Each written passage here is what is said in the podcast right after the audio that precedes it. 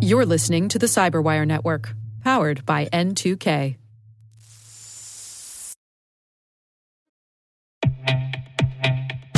With over 8,000 threat hunters analyzing over 65 trillion signals daily, Microsoft works tirelessly with the federal government to keep our nation's data secure. This 30 year plus partnership is driving mission innovation that is secure by design. Whether optimizing your existing defenses or tackling advanced threats with AI, Microsoft gives you the intelligence and the automation you need to defend at mission scale. Let's work together to stay ahead of emerging threats and secure your mission anywhere. Learn more at aka.ms slash fedcyber. That's aka.ms slash fedcyber.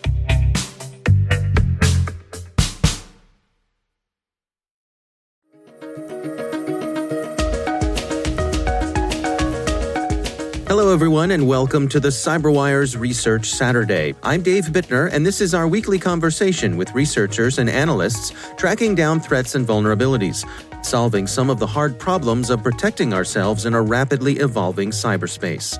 Thanks for joining us. Basically, the investigation pretty much started like any other investigation. Uh, we were called in to figure out what happened uh, in a company, to figure out uh, what caused a potential breach. That's Liviu Arsene. He's a senior cybersecurity analyst at Bitdefender. The research we're discussing today is titled APT Hackers for Hire Used for Industrial Espionage.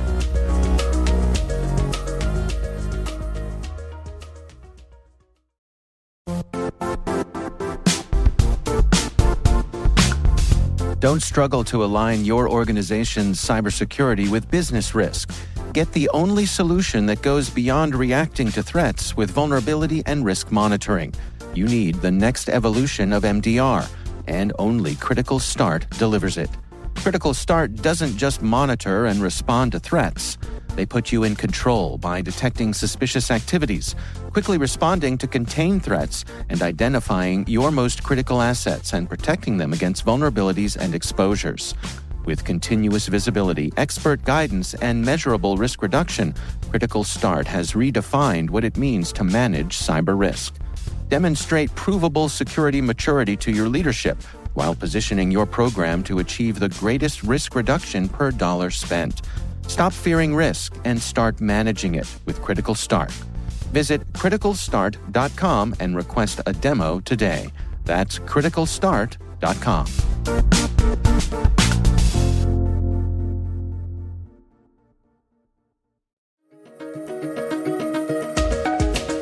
we started doing the forensic analysis on some of the infected endpoints, uh, we created a uh, technical report based on, uh, on our findings and we presented it to um, the client, if you will, the customer.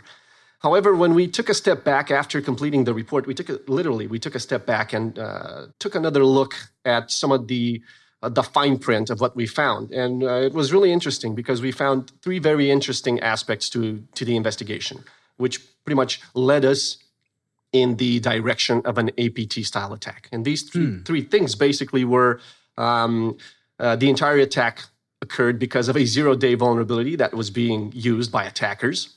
There were some uh, custom tools that were apparently specifically created for this attack. I mean, most of the time you see tools that are off the shelf when you see some sort of traditional uh, attack going after this type of company.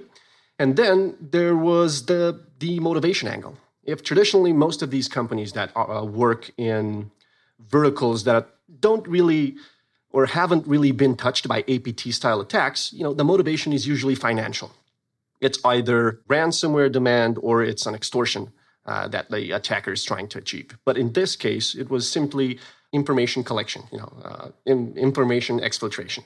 So they had a very cl- clear purpose in mind, and that's pretty much what tipped us off uh, that something was going on that's you know beyond the obvious. And when we basically corroborated that with some of our previous research, uh, I remember us talking about uh, last time about a month ago about another APT group like StrongPity.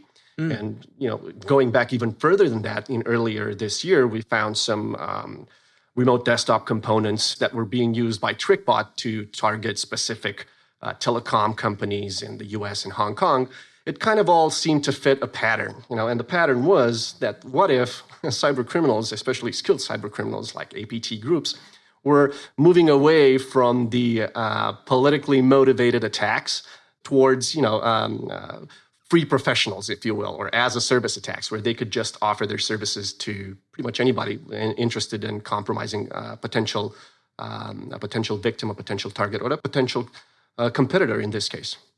Yeah, it, it's interesting stuff for sure. Um, there are many elements about this one that, that sort of caught my eye, beginning with the type of organization, as you say, that was being targeted here. Who were they going after? Exactly. So this seems to be a organization that does uh, architectural design. So uh, their background is actually design, architecture, but they also do 3D uh, production. You know, when you have a blueprint for a building or some sort of project, you usually try to give your customer a 3D rendering of that of that uh, project. Right. So this is what they do. They do they work closely uh, with real estate, for example, and they have been actively been involved in billion dollar projects. And it, this is kind of weird because you don't see, or traditionally we haven't seen attacks on this type of vertical or this type of company profile, especially such sophisticated attacks. And interesting to me is how they made their way in there. I mean, they were they were the payload came in as a plug-in for some popular graphics software. What was going on there? So yeah, so that was an interesting uh, that was an interesting one because uh, when we did the investigation, we didn't know that that was actually a zero day vulnerability. So when we presented the report, we we gave them uh, all our findings. We we told them that this is a malicious plugin that was uh, pretty much tampering with the 3D 3ds uh, Max uh, functionality.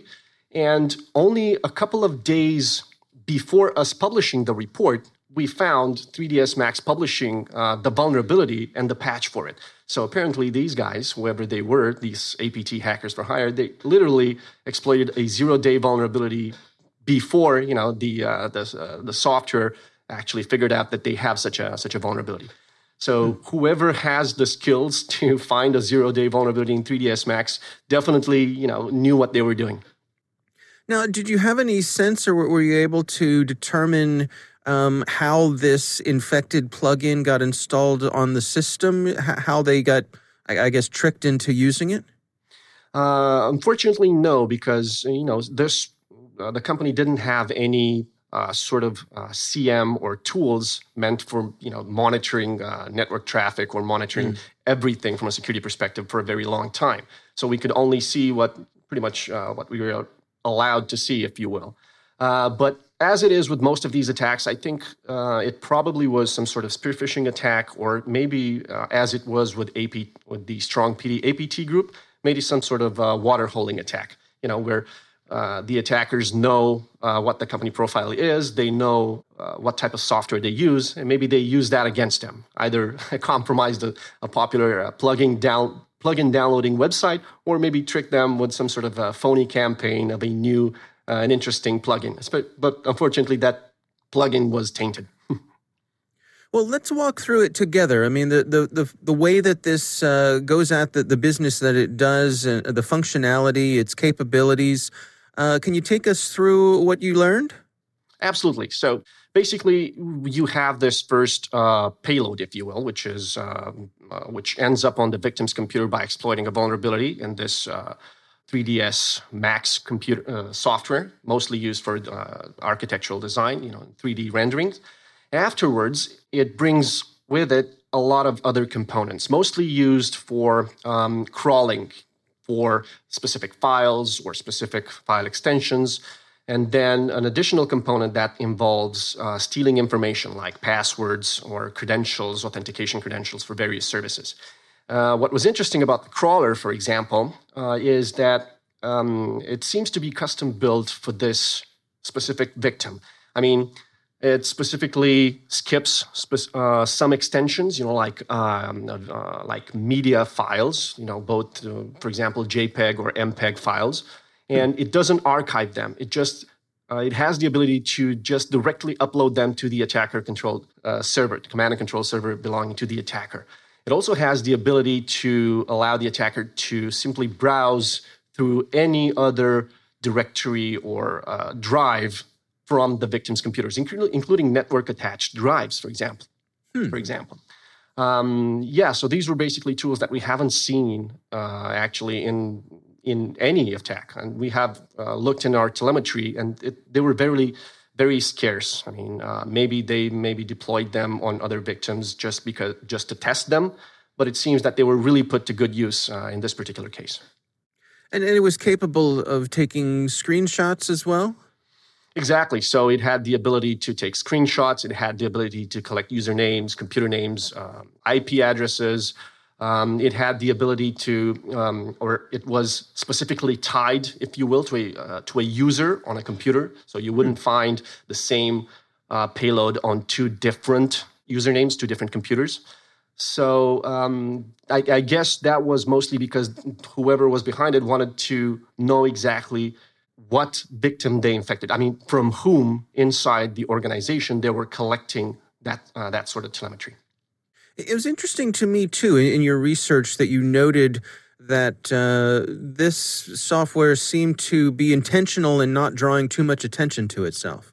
Exactly. So um, another interesting aspect was that whenever it would find that ta- task manager or uh, some sort of performance uh, monitoring app was running, it would automatically stop uh, doing whatever it was doing to consume CPU power. We believe that maybe uh, it's the type of behavior I uh, employed, you know, in order not to raise any alarm bells to the victim. For example, if you're running 3ds Max and you're doing a lot of uh, processing, and you notice that all of a sudden your CPU starts consuming more CPU cycles than normally, then you would naturally open Task Manager to see what what processes and what services are running to see what's clogging up performance. And mm. maybe they just uh, hid their processes, you know, the malicious processes, in order not to to attract any attention whenever these um, high performance activities were uh, were going on on the victim's computer. Just you know, to fly below the radar. Yeah, that's interesting because you know, I mean, it's been my experience that the folks who are doing these sorts of uh, 3D rendering jobs, I mean, they're looking to to squeeze every bit of performance out of the machines as possible. So it's it's just interesting that the bad guys were aware of that and and uh, you know tried not to uh, raise any flags there. Exactly. So it's actually interesting because you know it, it's a first to see that bad guys don't want to you know interfere with your daily activities. They just want to leave you do your stuff, and while you're not using the computer, they'll use it for you. Now, what sort of information were you able to glean in terms of the command and control server? Um, so, as it is with most APTs, it's difficult to say just who is behind them or where the cyber criminals are based. But in this case, we know that the command and control infrastructure seems to be based in South Korea. Um, that doesn't necessarily mean that you know these hackers, these APT uh, hackers for hire, are also based in South Korea. As we've seen with previous APT groups, they can be scattered across the world. Uh, so there, this just might be uh, maybe the first tier in their infrastructure or something that they've commissioned specifically for uh, for a job. Uh, so in this case, this makes attribution a lot more dif- uh, difficult. And I think this is going to be the trend from now on. You know, um, if this whole thing turns to be turns into an APT as a service, if you will, it's going to make mm-hmm. attribution for security researchers a lot more difficult because if until now you've had political motivations, you know, like uh, state-sponsored APT groups, or if you've had financial motivations, take Carbanak, for example. We know that they targeted financial institutions. Now, if you have APTs as a service, uh, you may find yourself in a pickle because attribution is going to be a lot more difficult. And finding out the purpose, the reason, or the motivation behind an attack is going to be a lot more difficult. Is it, uh, I suppose, plausible that this could be some some folks working for an APT group that are taking side jobs? we were just uh, we were just asking ourselves that around the office because there's not a lot of people uh, that have the skills to do this. I mean, to find a zero day vulnerability and you know actually use it on let's say a relatively low profile victim. Uh, plus, uh, it's not uncommon or it's not unlikely, if you will, to um, that part of these APT groups uh, there could be uh, members that either operated, used to operate, or still operate for state-sponsored APT groups, and that have simply, you know, band with other skilled individuals to make some money on the side. You know, if we're talking about as a service, it's pretty much like software outsourcing. You find a good developer, you try to uh, co-opt him for a project, and you know he he's giving you his best basically. Uh, so it it wouldn't surprise me if uh, these guys were basically trained and skilled uh, by nation states, or they're they've they've honed their skills in various other APT style attacks and APT groups like Carbanak. So this this could also be a possibility. Yeah. And what was it that uh, that uh, tipped the victim off that they had an issue here and and, uh, and uh, made them bring you all in? Uh, basically, there were a couple of alarms and bells from their uh, network traffic analysis solution, and mm. they pretty much wanted to call us in and investigate to see if there's something going on with their with their endpoints. Have you had any indication that there are other organizations that are fallen victim to a similar type of attack? As far as we know, no, because whenever we looked at this infrastructure, this specific infrastructure used in this attack, there were no signs that it was communicating to other uh, victims or that it was receiving some sort of telemetry from other victims. Even the payloads or the tools that we found in this particular example seem to be unique for this client. So we haven't seen them, uh, at least from our uh, telemetry perspective, we haven't seen them anywhere. And, and so, what are your recommendations uh, for organizations to protect themselves against this sort of thing? Uh, well, I think this kind of changes the whole uh, the whole threat landscape, if you will, or the the whole threat paradigm for uh, small, medium-sized, or even large businesses. Well, maybe not so much for large large businesses, but maybe for small and medium-sized businesses. And I say that because um, if until now APTs were mostly um, something that large corporations, large organizations had to worry about, were, it was part of their threat model, if you will. Now, with APTs as a service and pretty much being available to anyone who's willing to, you know, open up their pockets, could be a problem for small and medium-sized businesses. and let's just take a scenario, for example. Imagine you're a small, mid-sized business let's take this particular example. You're a small, mid-sized business that works in um, architecture and design, for example, and you know you want to bid for a contract in a multi-billion-dollar uh, real estate project. But you're not alone bidding for that project. There are other larger companies with bigger budgets that want, you know, the inside scoop. What if those bigger, those larger companies could turn to these APT hackers for hire to compromise you to see what kind of deals you're trying to strike with uh, with the contract, where they're trying to find out um, how you're planning your uh, negotiations to get the mm. to get the contract, and that means they could be turning against you. They could be turning these APT hackers for hire against small or medium-sized businesses just to gain the upper hand, to gain leverage. If we're talking about large contracts, large projects, it, it, it, would make sense for these kind of APT hackers for hire to be used uh, on SMBs. Yeah, and I have to say, this was a bit of an eye opener to me. You know, having um, throughout my career made use of various uh, programs like this, you know, graphics programs, audio editing programs, and, and so many of these software packages make use of plugins. Uh, and they have third party plugins, you know, they come from a variety of sources. And I think in my mind, a, a plugin for a, a, package like this has always been something sort of benign in my mind in terms of a security issue. I, I never really imagined that a plugin for a package like this could bring with it security issues. And this sort of changes that game. Exactly. So basically, you can look at plugins as any other application that you install. It's code, it's new code that's running on your machine, either in an application or your operating system that could be doing wrong stuff, illegitimate stuff. Uh, so this is something that you know you have to to worry both as a large or mid-sized organization. Uh, but the interesting thing is that you know this again this type of if you will uh, service APT hackers as a service is something that we kind of if you look back you were, we were kind of expect, expecting this to happen. I mean just look at look at malware for example for the past decade.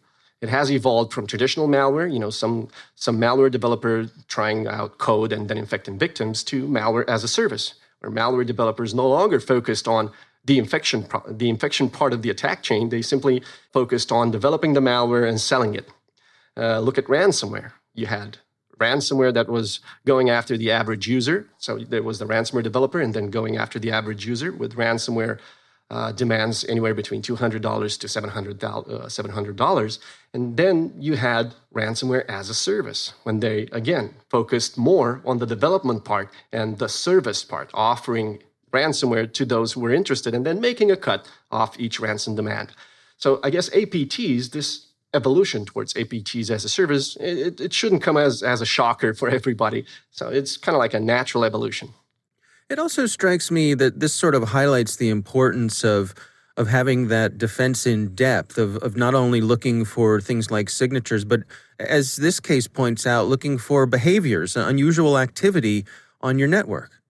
Exactly. So this uh, again, if large companies usually have the budgets, the manpower, or even the SOC teams, you know, th- that are capable of um, uncovering, if you will, these types of attack tactics and techniques that revolve around uh, stealth uh, or uh, persistency. It's the small and mid-sized businesses that will have an issue with dealing when dealing with these APT style attacks. I mean, uh, it's already bad enough that skill shortage is an issue, is a, is a thing. There's also the issue of neurodiversity. For example, when you, uh, you want to build your own IT or security teams, you need to make sure that they all have a, a diverse uh, background, especially security background. And there's also the matter of budget not any company can afford to have their in-house security teams. Um, now, I think the security industry is going to adapt to these um, to these as well. So, uh, if security or you can do so much from a security stack perspective, you know, endpoint security, network security, EDR security. I think you can also manage the skill shortage security by you know turning to for example mdr solutions managed detection and, and, response solutions which basically means you have your own swat team you can hire your own it or security swat team to come in and investigate whenever there's a problem so i think the threat landscape shouldn't scare us so much because i think there's always going to be the security uh, counter perspective that addresses that problem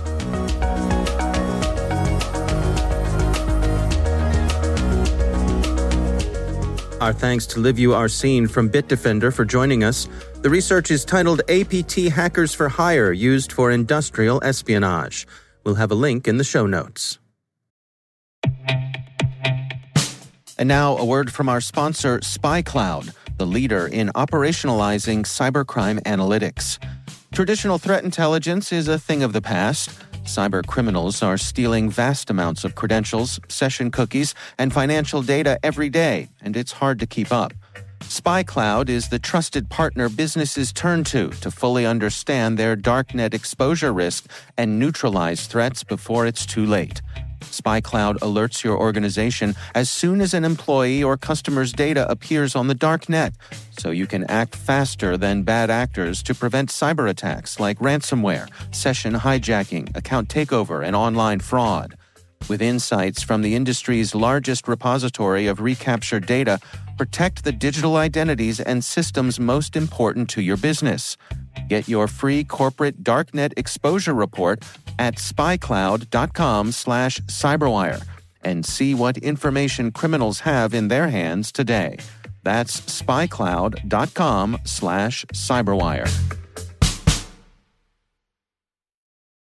The CyberWire Research Saturday is proudly produced in Maryland out of the startup studios of DataTribe, where they're co building the next generation of cybersecurity teams and technologies.